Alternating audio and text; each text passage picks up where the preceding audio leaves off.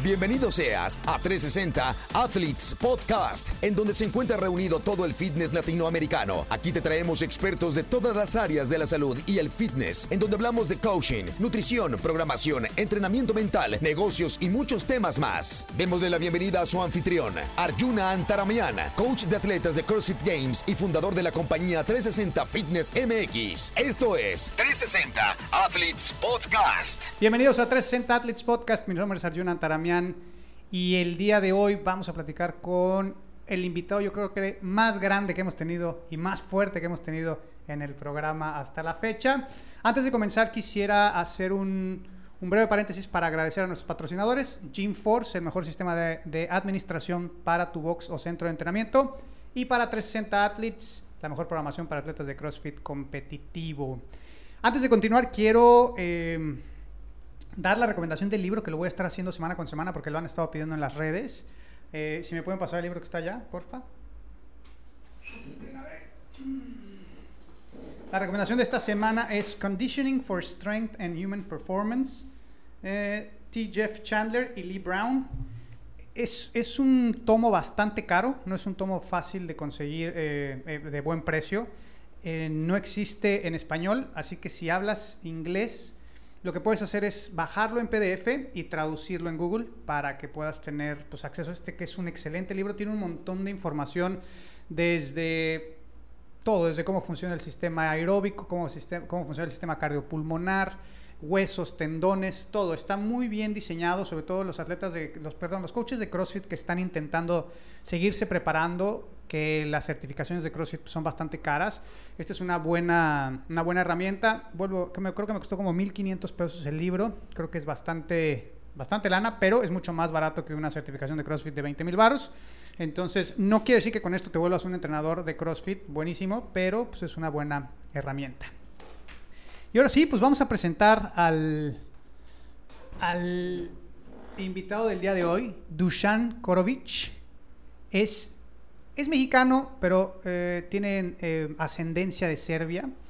Y él es un strongman que ha quedado en segundo lugar en 2017 en Serbia, quedó en segundo lugar a nivel nacional. Eh, primer lugar en el 2018 en, me parece que es Tokio. Segundo lugar nacional en ¿Dónde, ¿Dónde quedaste en segundo lugar nacional? En el Mike Classic. Mike Classic y en 2019 por una lesión no puede ir a, al Arnold Classic y este, este año o en este momento, al día de hoy, es el cuarto hombre más fuerte de México. Un fuerte aplauso para Dusan Korovic. Bienvenido al programa. Buenas tardes. ¿Cómo estás? Bien, bien, bien. ¿Y tú? Bien, gracias. Oye, pues primero que nada agradecerte por tomarte el tiempo por estar aquí. Este, sé que pues todo el mundo tiene sus responsabilidades, sus cosas que hacer y pues esto lo hacemos por amor al deporte prácticamente. Te agradezco mucho por estar aquí en el programa. Gracias a ti por invitarme a tu programa. Oye, pues vamos a platicar un poco, un poco de todo, nos vamos a ir platicando y a mí me gustaría que empezáramos primero por eh, pues platicar un poco acerca de tu trayectoria dentro del mundo del strongman okay. y ¿cómo es que empiezas a involucrarte en el mundo del strongman? Digo, no, no, había manera de que no llegaras ahí, ¿no? Con el físico que tienes, no había manera. Pero ¿cómo es que te empapas de eso? Porque no es fácil que una persona decida ese deporte en particular, sí, porque pues prácticamente siempre es o fútbol americano, o fútbol soccer sí. o alguna otra variación. ¿Cómo empiezas ahí? Sí, mira, yo antes de Strongman eh, jugué 15 años básquetbol. Jugué 15 años selectivo estatal, dos años preselectivo nacional. Entonces era totalmente diferente. ¿En dónde jugabas? Jugué en selectivo estatal aquí, eran Marlins de Veracruz uh -huh. y me tocó jugar en preselección en el Sedom. ¿Qué posición jugabas? Era poste, pero poste. tenía habilidad para casi todas las posiciones. Okay. Este, de ahí me di cuenta que estaba muy amañado el deporte aquí en México. Si no eres futbolista, beisbolista, no hay mucho apoyo. Entonces, un día buscando en YouTube, eh, me encontré con Marius Pujanovsky y me impresionó mucho que jalaba, estaba jalando un avión. Entonces dije, cosa? ok, está impresionante, ¿no? Es, entonces quise, quise intentarlo, empecé a comprar este, libros, descargar este, programas, los templates y eh, empecé a entrenar solo. ¿En qué edad, qué edad tenías en aquel entonces? Tenía yo 17 años, si no me equivoco. 17 17, 18 años. Ok. Entonces empiezas a entrenar y empiezas a entrenar por tu propia cuenta y empiezas a desarrollarte. Eh, cuando jugabas básquetbol tenías el tamaño que tienes hoy, o sea, me refiero eh, en cuanto a musculatura. Sí, era, era, era grande. Siempre fui muy pesado, pesaba 100 kilos, pero tenía un físico muy atlético. Ok. Digo, era muy delgado. Ya. Sí, sí, sí. Del- delgado con 100 kilos. Sí, no, digo, considerando que tenía 12% de grasa. Claro, o sea, claro, delgado para tu morfología, Sí. claro, ¿no? Qué impresionante. Oye, y entonces empiezas a entrenar, te empiezas a entrenar a ti mismo y, y ¿cómo es que llegas a tu primera competencia y en dónde compites? Eh, decido, bueno, comienzo a leer estos programas, los discos, empecé a estudiar un poco el cuerpo y me preparé para irme a competir a Serbia. Digo, le comenté a mis papás que ya no iba a jugar básquetbol, estaban locos, digo, porque habían este, gastado mucho tiempo en uniformes, tenis, demás. Pero pues al final me dieron chance de irme a competir a Serbia, a probar a Serbia. Y pues bueno, ahora sí que contra, contra marea, ¿no? Nadie creía que podía lograr algo fuera de mi país. Pero se logró, se logró, fue... Oye, y cuando llegas a Serbia a competir, ¿llegas representando a algún país o nada más es llegar No, no, no, eh, representé, representé un gimnasio. Un gimnasio. Era el Beo Gym, Beo Gym se llamaba. Sí, era un gimnasio este, underground, vaya, entrenábamos en el sótano, teníamos lo, lo básico, pero un muy buen coach. Hablando un poco de las diferencias entre el powerlifting y el strongman, porque seguramente la gente que nos está escuchando, tenemos mucha gente que hace muchísimo deporte de diferentes disciplinas, pero la mayoría de, que- de los que tenemos son crossfiteros que han estado empezándose a empapar un poco del tema de, mm, tanto en programación en el tema de powerlifting y por el lado de movimientos más dinámicos en el tema de strongman, porque se han empezado a incorporar muchos elementos eh, en los CrossFit Games, entonces se han empezado a adoptar. ¿Cuáles serían las, las diferencias más marcadas entre los dos deportes? Entre powerlifting y y el strongman. strongman. Bueno, el powerlifting se me hace un deporte también muy completo porque es bench press, peso muerto, sentadilla. Pero el strongman se vuelve un deporte muy funcional. Digo, tenemos traslado de pesos, lo que sería el jog, farmer carry, timber carry. Tenemos este, movimientos más completos como el levantamiento de la piedra atlas, el cilindro, lock press. Entonces siento que es un- son ejercicios mucho más completos. No son tan estáticos como el, el powerlifting. Sí, el lifting es, es completamente ¿no? en tu lugar, ¿no? Es Sí, en tu completamente posición en tu lugar. Oye, ¿y hay, y hay strongmans eh, conocidos que hayan in- o sea, hecho powerlifting y que hayan salido exitosos o que en los dos estén a un buen nivel? Sí, pues la mayoría de la mayoría de strongman comienza o powerlifting o weightlifting. Digo, son sus dos este, ramas, porque el strongman no es tan nuevo, tan- bueno, tan, eh, perdón, tan viejo como tal. Entonces muchos comienzan en weightlifting y se pasan a, a strongman o powerlifting, tienen las bases y se van a, a strongman. Digo, un claro ejemplo es ahorita Pablo Nakonech- Nakonechny, es un ruso si no me equivoco. Digo, era campeón, tiene 23 años, pesa 170 kilos aprox. Su madre. Y pasó de ser campeón mundial en powerlifting y ahorita está entre los mejores en, en strongman. ¿Cuántos años tienes tú ahorita? Yo 25. ¿Y cuánto pesas? Eh, estoy bajando de peso. Peso 127 kilos ahorita. Su madre, 127 kilos. Yo lo he 127 visto, eh, digo, nos conocimos en un gimnasio aquí en Veracruz, en el VidaFit. Saludos a VidaFit, que también por ahí estamos ahí organizando un evento con ellos. Nos conocimos y me impresionó verlo mover el yoke, el yoke con...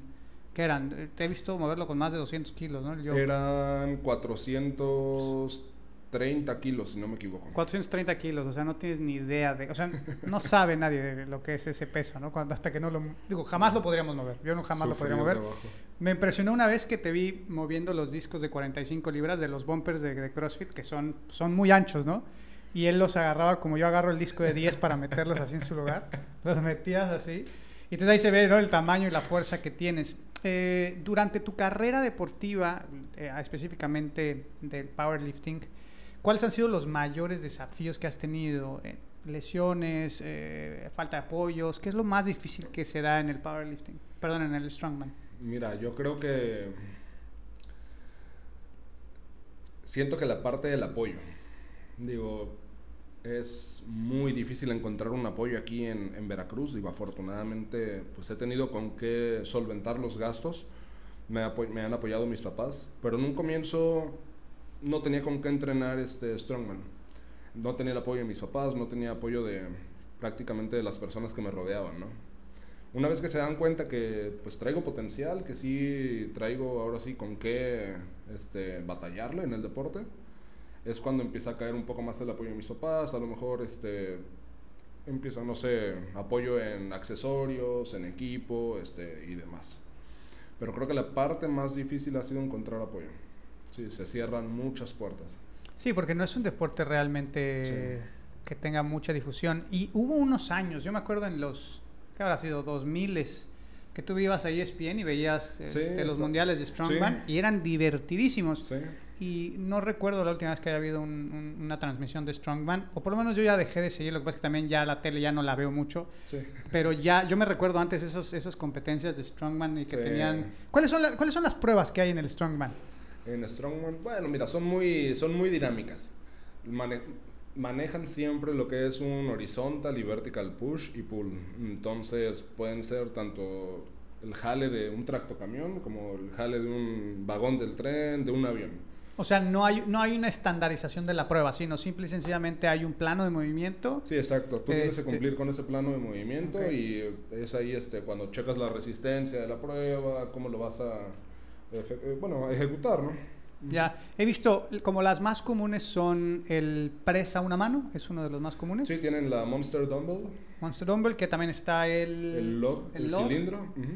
Está el Atlas Stone, también es ese. Atlas Stone, sí, que lo compensan luego con este acarreo de costales. Ok.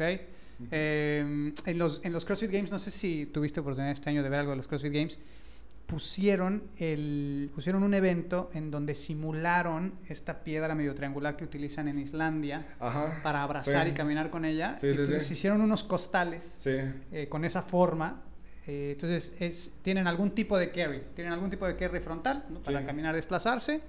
El yoke también es algo, me imagino que debe estar como de cajón, ¿no? Sí, eso es de base, traslado, y, o, puede ser el timber carry, que es el marco de madera que, que jalan, son 400 kilos aprox, un poco más.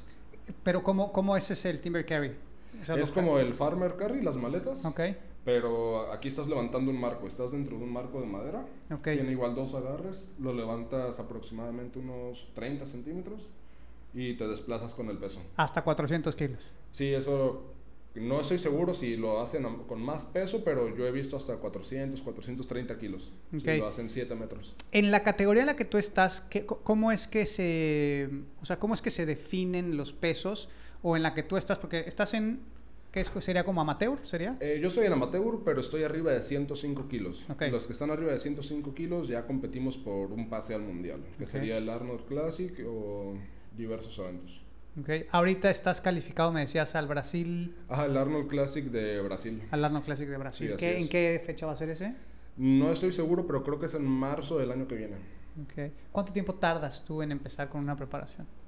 O sea, bueno, en total una preparación para ti, para una competencia, ¿cuánto tiempo te lleva? Eh, tenemos diferentes, ahora sí, macrociclos. Yo ahorita acabo de empezar el mío hace una semana y media, dos, aprox, y tiene duración de 16 semanas. Digo, muchos programan a 12, a mí me gusta programar a 16 para tener un poco más de descanso. Porque empezaste ahorita porque recuerdo que fuiste a competir, ¿no? Sí. ¿Cómo te fue?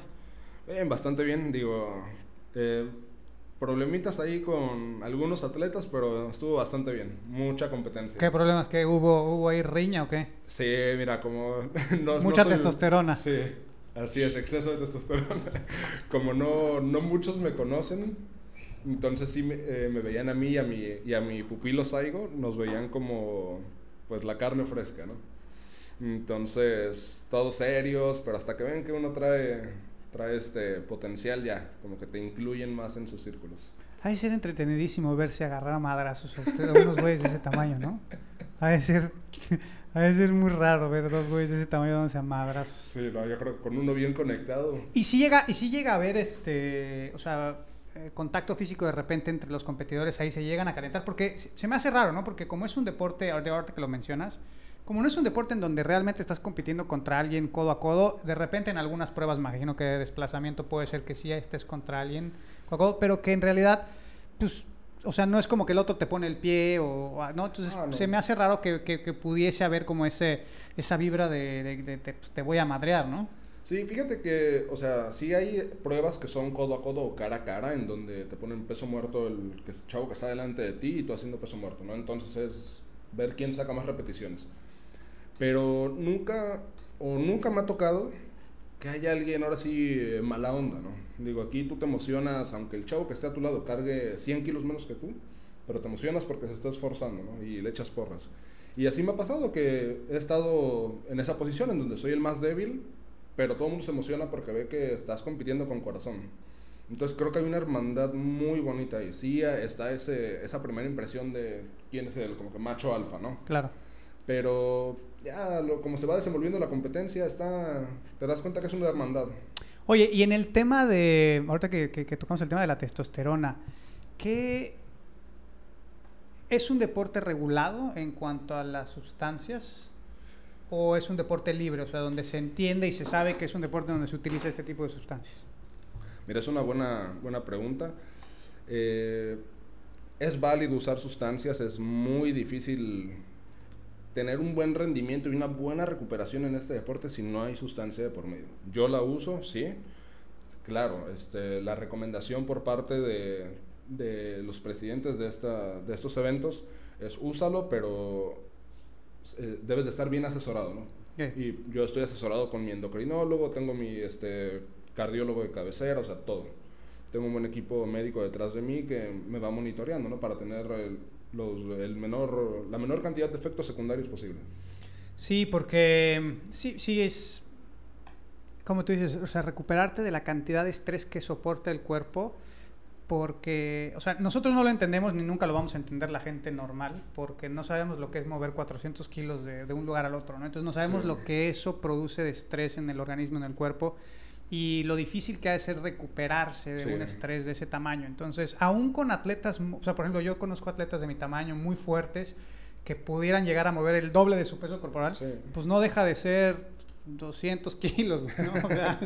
¿sabes? menos de 200 kilos, ¿cuánto sería? 120 kilos, Entonces, realmente eh, nunca podríamos experimentar lo que experimentan los deportistas de tu nivel y en ese deporte.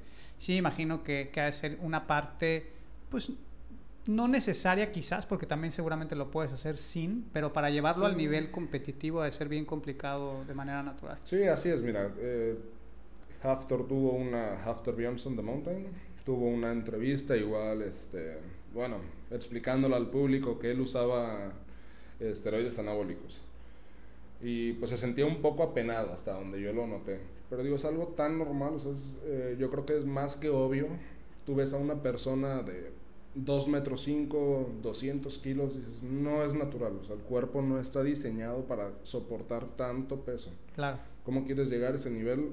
Hay que modificarlo genéticamente. Entonces, ¿cómo se modifica? El esteroide. Sí, creo que hay un estigma, o sea, creo que el, estigma se ha ido de alguna manera borrando con los años. Cada vez han sido los, los competidores de diferentes disciplinas, sobre todo en la parte del bodybuilding, sobre todo, que antes era como, era un secreto, o sea, no, nada, no, yo pura creatina, ¿no? creatina y dos huevitos, dos huevitos en mi, en mi sopa, güey, por eso estoy de este tamaño.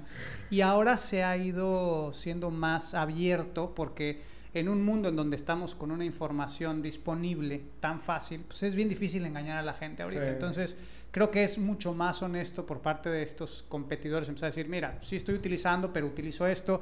Eh, yo sigo mucho a Chris Bumstead, no sé si lo has, si sabes quién es. Chris Bumstead es ahorita el, le llaman el Classic Physique, El que, el, ¿sí es Classic Physique? Creo que es este chavo que aparece como segundo.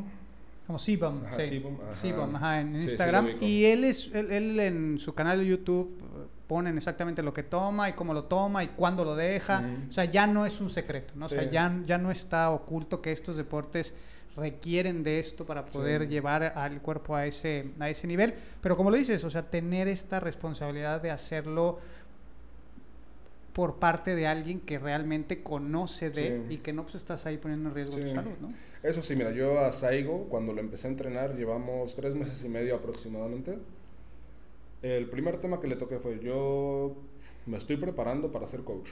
Sí, estudio sistemas de fuerza, entonces ya traigo buena teoría, buena práctica, unos años de competencia. Pero lo que yo no puedo hacer es, yo no te puedo recetar, usa esto, usa esto o usa este fármaco. Digo, si quieres mejorar, tienes que ir con un endocrinólogo. Es de base. Yo no te voy a meter ahora sí que ese tipo de sustancias, ¿no? Sin saber qué dosis. ¿Qué es lo que hacen muchos entrenadores? Digo, y además te venden esa idea de yo me puse así natural, ¿no?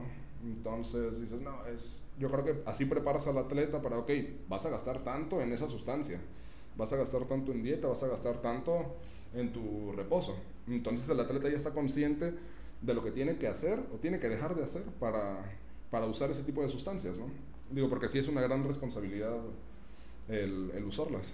Sí, el, como dices tú, o sea, el estar preparado para lo que realmente se viene y no estar engañado de que, pues, güey, échale un chingo de ganas y así te vas a poner, ¿no? Sí, exacto. Este, sí creo que, que hay muchos atletas ahorita que, que deberían de, de, acercarse a un profesional y no lo están haciendo, quizás por también temas de dinero, no es más fácil es preguntarle a tu cuate del gym y que te mande la de caballo, ¿no? A realmente ir con alguien, ¿eh? porque no, no, yo me acuerdo que alguna vez nosotros, cuando yo estaba más joven, este, que andábamos en el tema del CrossFit competitivo, empezamos a explorar las opciones de, pues, utilizar. Y me acuerdo que conseguimos un, endocrinólogo y el endocrinólogo cobraba, no cobraba tan caro la consulta, pero él te vendía todo el, toda, toda la receta. Y ahí es en donde decía, creo, que mejor este, voy con mi cuate el... el mamado del gym para que me ponga. Y yo sí me puse chocho cuando estaba más joven.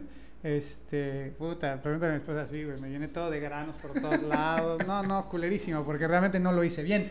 No hice las cosas como tenía que haberlas hecho. Y desde entonces no he sido muy... Eh, sobre todo para el deporte que nosotros hacemos, yo creo que en el CrossFit, por ejemplo, el, el, el, chocho, claro que te ayuda, o sea, no vamos a negar que no, claro que te ayuda, pero creo que en el CrossFit se puede todavía... Es un deporte que puedes, puedes hacerlo sin, sin utilizar sustancias, porque no llegamos a los puntos a los que ustedes llegan. El CrossFit es un es un deporte mucho más aeróbico. Sí, eso sí. Mm. Pero creo, bueno, es, eh, no conozco mucho de CrossFit, pero está este Matt Fraser, si no me... Digo, tiene un físico increíble, una resistencia increíble. Se me hace muy raro que sea natural. Sí, está, tengo mis dudas. Está esa, está esa, está esa incógnita, ¿no? Pero hasta que no agarren, o sea, que esa es la cosa, que si han agarrado atletas de CrossFit este, dopados, eh, pero un australiano. Un australiano. Y curiosamente, la mayoría de las, de las personas que habían agarrado dopadas, o sea, eran gente que no había llegado a ganar nada, o sea, que ni siquiera estaba cerca. Y hace pocos años salió positivo un podium, que este fue este australiano, se llamaba Ricky Garard, se llama. Eso. Y a partir de ahí surgió como, como que se avivó, como que, ah, pues como ese güey usa, todos deben de traer. Y ahí yo también creo que pues ese es el tema en el que pues, no podemos generalizar, ¿no? porque, por uno, porque uno que utilice es como decir, a lo mejor que tú no usaras, güey. No, yo no uso, ah, entonces nadie más usa. Sí, sí, ¿No? O sea, como esa generalización no, no, se puede utilizar. Pero sí creo que es un deporte en donde puedes salir adelante con ciertas eh, características físicas, porque pues si mides cierto, cierto tamaño y tienes cierto peso corporal de manera natural, es fácil desarrollar capacidad aeróbica. En cambio, desarrollar fuerza no es fácil, güey. O sea, son muchos, muchos, muchos, años para de, desarrollo de la fuerza. En el CrossFit nosotros lo máximo que llegamos a ver de, o sea, en el máximo nivel competitivo son 500 500 libras de sentadilla, que deben de ser 220 kilos. 220, 230 prox. Es lo máximo que llega a ver. O sea, no hay más de eso. Eh, quizás por ahí haya por ahí uno que otro, pero no están en el más alto nivel. y que ya es bastante. Es bastante. La verdad es que sí son atletas muy fuertes, pero si tú comparas el rendimiento de un atleta de CrossFit es mucho más parecido los tiempos que tienen en el remo y en la corrida a ah, atletas olímpicos que, por ejemplo, la sentadilla. Yo he visto en el gimnasio sentadillas dobladas que dobla Dushan. Que las dobla, Las barras. Las, las dobla las barras, Dushan. O sea, yo he llegado a ver barras así. El dueño del gimnasio, Luis, ha de estar cagado seguramente de tenerte ahí, güey. Sí, sí, digo, me las quisieron cobrar en un tiempo, pero bueno, no, no les di mal uso, ¿no? Entonces... no me las cobraron. ah, pues bueno, ya ahí tienes un patrocinador de barras, eh, Vida Fit Gym. ¿Cuántas te has echado, güey? Este, no, una nada más. Son dos, son dos. dos. Porque apenas también subiste un post en tu Instagram, mira, lo vamos a buscar ahorita. Subiste un post a tu, a tu Instagram y yo dije, no mames que esa madre se va a romper, güey. Sí.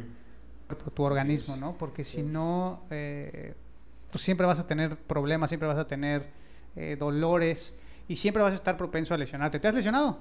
Sí, tuve, vaya, en el básquetbol tuve muchas lesiones. En este deporte En el comienzo de mi carrera, eh, luxación de rótula en las dos rodillas. Digo, una lesión bastante fea, en silla de ruedas dos semanas, casi un mes aprox. Pero salí bastante rápido. ¿Y a qué se lo atribuyes la lesión? Una, llevaba una buena preparación, sí. Co- eh, fue en Serbia, llevaba buena preparación, pero creo que fue una sobrecarga. Sí, sobrecarga en todo el trabajo. Era un entrenamiento súper duro. No me enfocaba, o mi coach no me enseñó a trabajar, a estirar, no me enseñó a estabilizar articulaciones, no me enseñó estas cosas que estoy aprendiendo con mi fisio. Ok. Entonces, creo que fueron pequeños errores en la programación los que me llevaron a, a esta lesión. ¿Cómo se ve tu entrenamiento al inicio y cómo va cambiando conforme te vas acercando a la etapa competitiva? Bueno, el- ahora sí lo, lo básico cambia el, el volumen del entrenamiento. Normalmente cuando estamos en un off-season o ahorita en estas 16 semanas, podemos trabajar prácticamente 5 días a la semana y enfocarnos en ejercicios con accesorios, ¿no? Sí manejamos porcentajes altos, más o menos como los que manejarían en un picking, o sea, un 80, 85, casi 90%. Pero también trabajamos mucho la explosividad, que es lo que me interesa, los, los arranques, ¿no? Porque al final de todo, si trabajas eh, explosividad y con bandas de resistencia, vas a poder levantar mucho, mucho más peso cuando no tengas las, las bandas, ¿no? Una vez llegando a las un mes, dos meses cerca de la competencia, el volumen y el método cambia bastante. No nos enfocamos tanto en accesorios, pero sí en los levantamientos principales y puede durar la sesión una hora, una hora veinte. Digo, levantamos seis, siete veces y con eso tenemos para... Y cuando estás post competencia, o sea, terminas de competir, ¿cuánto tiempo te tomas de descanso? Mira, yo, yo creo que eso depende del cuerpo de cada quien. Yo me tomé dos, dos semanas y media porque tuve un problema en el riñón. Digo, después de la competencia fue mucho esfuerzo y bueno, tuve un pequeño desgarre en el riñón. Eh, veces anteriores me he tomado una, dos semanas o un mes. Oye, ¿y ¿cómo se siente el desgarre en el riñón? Yo no sabía que podía pasar eso. No tenía idea de que podía pasar, pero me hicieron vaya, varias, este, varios análisis y pues estaba orinando sangre. Puta. Entonces fue, fue doloroso. Sí fue doloroso, no sentí más, pero pues obviamente arde al orinar, uno se preocupa y es cuando como que entra el, el nervio, ¿no? De a ver si la voy a, si la voy a librar, ¿no? Una vez estábamos en, ahí en el Vidafit y le dije, este, no sé cómo salió la plática, y le dije que acá que le salga sangre, ¿no? Sí, yo quiero que me salga. Y sí, se me salga lleno de sangre. Eh, sí, son muy pinches rudos ustedes, güey. Oye, el joke ese que tienes eh, ahí en el Vidafit, eh, ese joke te lo mandaste a hacer para ti porque es muy alto, no es muy grandote. O, o tiene un ajuste para, para gente más bajita, porque está tremendo, güey. No, tiene ajuste para, para digo, varias este, estaturas, alturas diferentes, pero pues este chavo que me construye el equipo, la verdad, fabrica todo así como este, rudo, ¿no? Ya. Entonces, si puedes ver la multigrip, está, ¿qué otra cosa? Tengo los discos, esos, los, los de vagón. Los de vagón. Tengo muchos ahí, muchos aparatos. Todo me lo ha fabricado así súper tosco. Sí, sí, se ve tosquito. Sí, Oye, tú, tú tienes, tu papá es de Serbia. así es. Él es, él es ya na- nacido aquí y de familia, o él es nacido allá. No, él, bueno, él nació en Bosnia y Herzegovina. Ok. Sí, pero ahí tengo todavía un problema para entender si es de Bosnia, de Croacia o de Serbia. Ya. Eh, por la guerra él se viene, él era, él era capitán de barco, o es capitán de barco. Por la guerra se viene a México, él trabajaba creo que en Singapur. Entonces no quiso participar en la guerra, vino a México, conoció a mi mamá y... Ya. O sea, tu Sí. mamá sí es mexicana. Sí, mi mamá, ella es aquí del puerto. Estaba leyendo eh, todo el tema de Serbia porque realmente nunca me había metido a ver. Y hace poco vi una entrevista que le hicieron a Novak Djokovic. Y platicaban de pues lo difícil que es para la gente en Serbia o lo difícil que fue en algún momento porque precisamente al ser vecinos de Bosnia Herzegovina que estuvieron en guerra pues, mucho tiempo es- después estaba viendo que se convierte en Yugoslavia se convierte Serbia y después de varias guerras otra vez empiezan y se, y se independizan entonces se ve que es una pues sí una, un país que ha pasado por mucha mucha Sí. mucha guerra y mucha carencia no Sí, digo, es, vaya, me ha tocado vivir allá, he vivido tres, cuatro veces, todas de un año aproximadamente, y es, es interesante porque caminas por la ciudad y aquí tienes tus edificios históricos, ¿no? Pero allá los edificios históricos son como edificios de guerra. Destruidos, ves los agujeros de balas en las casas. Qué locura, güey. Sí, es, es impresionante, pero es, vaya, un- una tierra muy bonita. Muy ¿Sí? bonita, sí, muy cálido. Oye, ¿y hablas serbio? Uf, lo entiendo, lo sé leer, traducirlo, pero hablarlo me cuesta muchísimo. Ya, sí, pues no lo practicas mucho, ¿no? Sí, no, no, no, digo, es... ¿Tu papá es no te hablaba de chiquito en serbio? No, no, me, me habla, me hablaba en inglés, entonces digo, el inglés lo, lo domino. Sí, pero el serbio sí me ha costado. ¿Y por qué te hablaba en inglés tu papá? Qué chistoso que te haya hablado en inglés. Sí, es que no, bueno, conoce a mi mamá, no, mi mamá solo sabía inglés, entonces era su forma ¿De dónde era tu mamá? De, de aquí, de Ah, aquí, ya, ya, pero so- era la única manera que se comunicaban Ajá, ellos. Claro, sí, sí. claro. Como Gustavo y... ¿Cómo se llama su esposa? Emilia, que se, tenemos un amigo que se casó con una polaca. Ok, Entonces, sí, toda su conversación era en inglés siempre. Sí, sí Claro, lo mismo claro. era aquí, todo en inglés. Sí, entonces Y ahora, y ahora habla bien tu papá español. Sí, ya, ya, tiene ciertos errores, pero, pero sí lo habla, lo habla bien. ¿De qué edad llegó acá tu jefe? Creo que llegó hace 25 años. O sea, llegó y se Sí. agarró a tu jefa. Sí, Sí, dijo, se conocieron y, y salí yo. ¿Y llegó directamente a Guadalajara? No, no, no, él llegó, creo que desembarcó aquí, en Veracruz, y bueno, lo que me cuentan ellos, se conocieron en La Bamba, había un, algo así se llamaba, un antro o bar, no sé qué era. Ok. Sí, pero se conocieron y creo que se empezaron a mandar cartas, y porque creo que todavía no había teléfonos, ¿no? Ni nada. Sí, sí, seguramente. Hace 25 años, bueno, yo creo que sí habrá teléfonos, pero sí haber sido más común. Bueno, era más romántico. Ajá, sí, Sí, sí, es sí. que sí existía el romanticismo. Yo también Sí. te voy a mandar cartas, amor. Te vamos a dar unas, unas como a la, a la- de antes, a la viejita.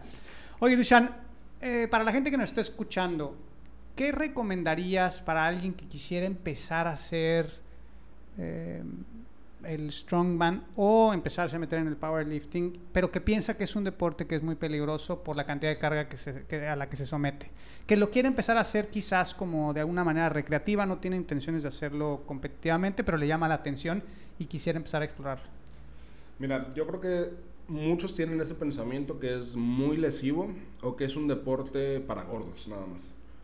Yo diría que no, es un deporte... Tienes razón, ¿eh? Sí. Es- esa, esa imagen te viene a la cabeza. Sí, digo porque sí, en su mayoría los atletas eran gordos, pero si te das cuenta ahorita en americano y en cualquier deporte, ya el atleta gordo es obsoleto, ¿no? Ya se, está, se están depurando.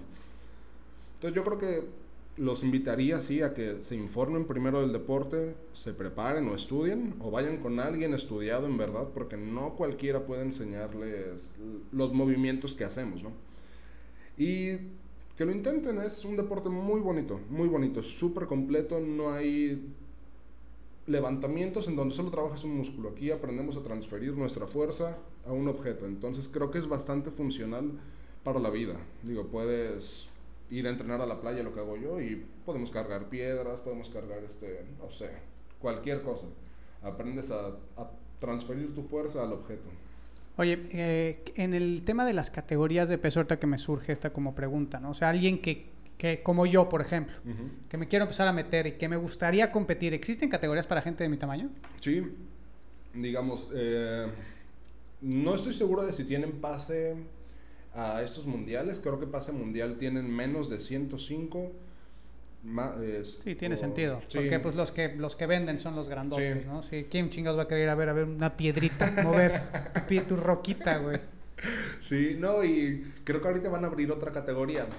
Porque, bueno, entre los atletas se había dividido como de forma informal al atleta ligero y al pesado arriba de 105. Abajo de 130 kilos tú eres un atleta ligero. Arriba de 130 tú eres un atleta pesado. Entonces creo que ahorita van a abrir una categoría media en donde puedan este, encontrar al ligero y al pesado. Estaría interesante eso, ¿no? Y empezar a Sí. explorar, porque eso también yo creo que frena de alguna manera que el deporte pueda crecer. Digo, no sé, no tengo idea, la verdad, estoy hablando por hablar porque no conozco realmente cuánta gente está involucrada, pero seguramente debe ser poca. No, no creo que cuando tú vas así a los, por lo, menos, por lo menos aquí en México, no ha de ser como ahí en Serbia, ¿no? Que yo estaba viendo los videos de Serbia y lleno, así la gente viendo, así la- las competencias en la calle, güey, Sí, ¿no? no, que ya va creciendo en México, ¿eh? va creciendo bastante. Digo, y pues tenemos este evento de Arnold Schwarzenegger en Estados Unidos, entonces creo que ayudó bastante. Pero aquí en México ya va creciendo, sí, todavía falta muchísimo, es muy, eh, pues digamos, re- rastrero todavía, no hay mucho, mucho, muchas personas preparadas, pero va creciendo. Sí, y, y personas preparadas. Y es que va a ser complicado arrancar porque tú, por ejemplo, que has tenido que invertir en todo tu equipo, o sea, voy a volver a poner esto, ojalá que no se nos vuelva a quitar el audio, si nos quita el audio, vamos a ver, no, sigue grabando, perfecto. Este, ahí puedes ver todo este tipo de aparatos que tú tienes, o sea, no es como que vas a un gimnasio y, ah, ahí lo tengo. Sí, ¿no? no, Ahí- ah, voy aquí al gimnasio de la vuelta y tengo Sí, todos los aparatos necesarios para poder realizar la actividad que realmente en algún momento, o sea, porque, güey, si pesas lo que peso yo con un farmer carry de, puta, de 70 libras, pues sí es un chingo para mí, ¿no? Pero para un güey que pesa 100 kilos, pues sí necesitan tener ciertos implementos para, para esto. Entonces seguramente va a ser difícil iniciar en la disciplina por la falta de instalaciones apropiadas para poder hacerlo. Eso sí, es difícil, pero claro, el, si te vas con un coach que está preparado para este deporte, puedes entrenar sin los implementos que, que yo tengo. Digo, debes de... Teniendo un buen coach, él sabe cómo, cómo arreglárselas. Sí, de- seguramente Sí. O sea, sí, debe, sí puedes, puedes entrenar, pero no so, seguramente para competir sí necesitas en algún momento tener los implementos, Sí. porque pues si no los tocas, nunca los has tocado. pues, Sí, es- exacto. Es, en la competencia no, no vas a estar acostumbrado. Fíjate, a- nosotros llevamos, yo llevé a competir a un atleta a los CrossFit Games y mm, yo creo que de los mejores motores, motores me hablo de, o sea, capacidad de trabajo tenía, Ujú. ¿no? Y nos tocó un evento que tenía el skier, que, se llama, que es con un aparato en el, que- en el que hacen como esquí. Ajá, sí, es lo como una remadora, Sí, pero de pie. muy bueno ese. Y nosotros no teníamos en el gimnasio que teníamos. Entonces él pues nunca lo practicó y fue de, fue de sus peores eventos. Y eso que estaba combinado con elementos que eran buenos para él. Pero cuando agarró esta máquina, entonces con todo y el cardio increíble que tenía, con todo y la capacidad que tenía de trabajo, pues no lo podía expresar porque no había nunca tocado el elemento. Sí. Entonces, por más que te quieras preparar y que encuentres maneras de adaptar con lo que tú tienes, en algún momento tiene que ser específico. Entonces ahí es donde se vuelve seguramente complicado para los, los strongman encontrar Sí. lugares, ¿no? Y sobre todo en ciudades pequeñas, porque yo imagino que en lugares más grandes. Guadalajara sí es mucho de strongman, Sí, ¿no? tiene más, más este, gimnasios. Eh, todavía les falta algunos equipos, pero la verdad están muy completos. Sí, mira, yo en mi primera competencia de Strongman no tenía ni idea de lo que era Strongman. Yo practicaba powerlifting eh, en el 2017 y me interesó porque vi en Facebook una convocatoria. Dije, a ver, voy a preguntar este, y demás. Llego y yo pagué, pagué mi pase para la de menos de 105 kilos, ¿no? Porque no me interesaba pasar a un mundial todavía, no sabía ni qué era. Nunca había tocado un cilindro, nunca había levantado una llanta de media tonelada, nunca había jalado un camión, nunca había hecho Atlas Stone, los levantamientos. Pero sí me di cuenta que, lo, que el entrenamiento que yo llevaba era muy diferente. Como me estuve informando co- con libros, de hecho el primero que me mandó un libro antes de sacarlo fue Robert Oberst, es un este, strongman profesional. Ok. Sin conocerme me mandó su libro y creo que pude adaptar unos ejercicios para, ese, para esa competencia. Entonces creo que sí se puede, sí se puede. O sea, te, adap- te adaptaste, pero ahorita, ahorita, por ejemplo, si hubieras tenido que ir a, o sea, competir allá, que no hubieras tenido tus elementos, ¿crees que te hubiera ido tan bien? Pues me pasó en el... Después de esa competencia, eh, yo no tenía implementos para entrenar para el Mike Classic 2018. Solo, bueno, tenía ya el jock, fue el único. Pero de ahí no tenía otros, otros implementos y aún así pude desempeñarme bastante bien. Sí, Sí. te pudiste ver. Sí, Qué bueno que sea un es- deporte que puedas hacer, ¿no? Que puedas ahí Sí, sí, sí. mover. Oye, vi una, vi una publicación tuya, ¿dónde la vi, güey? Que te está cargando un güey. Que te está cargando con Está las todavía piernas. un poquito más arriba. Más arriba, a ver. ¿dónde, dónde, dónde Es está? la- esta. ¿Aquí? ¿En este reel? Sí, no, no, no. Muy buena. Bueno, tú estás haciendo bench pues con una muchacha, pero luego... Es que yo vi una foto. Mira ese güey. Ah, bueno, tú haciendo sentadillas. Pero, pero ve cuando lo cambian. Mira, ahorita está él sosteniéndolo al, al que está arriba. Pero ahora mira el que está abajo. ¿Lo viste? Sosteniendo a Dushan. O sea, en esa postura, sosteniendo a él. Pero hay una foto, güey. La vi. A ver, ¿dónde está la foto? Porque yo vi la foto. No, creo que foto la tenía en mi WhatsApp. Ah, creo que sí, ha de estar Sí, en tu WhatsApp. Va a estar en tu WhatsApp de seguro. Ah, pero no tengo el WhatsApp aquí este. Es el WhatsApp del negocio. Sí, sí, hay una... eh, Bueno, a ver, a ver si lo alcanzas a ver. Lo voy a volver a poner aquí. En Sí, la güey. última parte, chécate el güey que lo está... O sea, el, el que está haciendo parado de manos ahorita aquí, que está impresionante ese güey, que es gimnasta o qué es. Hacen Él telas, es, esas este, ¿no? es ruso él y su novia es de Serbia, precisamente. Mira. Sí, él- ellos son... ¡Míralo! Está cabrón, Sí, güey. no, practican acroyoga. Y este chavo tiene algo, digo, bueno, tiene algo del movimiento, algo, se mueven bastante bien, tienen mucha movilidad y demás. Digo, y son bastante famosos, pero... Oye, Dushan, bueno, pues, eh, ¿dónde te encuentra la gente en tus redes sociales? Ahí si, si quieren seguir a Dushan para que sepan lo que hace, cómo, cómo, se, cómo se va a volver el hombre más fuerte de México pronto. Así es. ¿Dónde te encuentran? Pues si me quieren seguir en mis redes sociales, aparezco Dushan Korovic en Facebook, en Instagram y me pueden encontrar igual en el Vida Fit. Ahí en Vida Fit Digo, Gym aquí en Veracruz. asesoramiento que necesiten, yo puedo prepararlos para competencias de fuerza. Pues sí, acérquense con Dushan. eh, si alguien quiere empezar a, a explorar este mundo del strongman y del powerlifting, acérquense con Dushan, que pues, actualmente es el cuarto hombre más fuerte del mundo. Oye, este, pues muchísimas gracias por haber estado De aquí en el programa. De, de México, de México, perdón, de del México. mundo. Próximamente. casi, próximamente, Próximamente del, del mundo. Es la tirada. Es la tirada. Sí, Sí. aparte, antes de que nos veamos, es un deporte eh, longevo, ¿no? Es un deporte que Sí, puedes bastante. hacerlo durante... O sea, tú estás muy joven todavía para la disciplina. Sí, sí, bastante. Creo que el atleta más viejo, más grande, tiene 55, 56 años, es Mark Félix. ¿Y juegan en la categoría libre o ya es una categoría de Masters? Entran en Masters. Masters. Sí, Masters, pero... ¿Hasta sí. qué edad están jugando en la libre? No estoy seguro, creo que hasta los 40, 40, 45 años. Sí, sí, es un deporte muy longevo. Sí. O sea, ya ve, o sea, futbolistas, por ejemplo, a esa edad ya no ves. Sí, no, vaya, es que creo que su, son su, es su época dorada. De los 30, 40, 45 años todavía. Es la época dorada, los 40.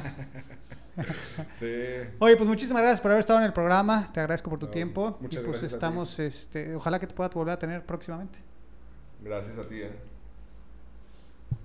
Chido.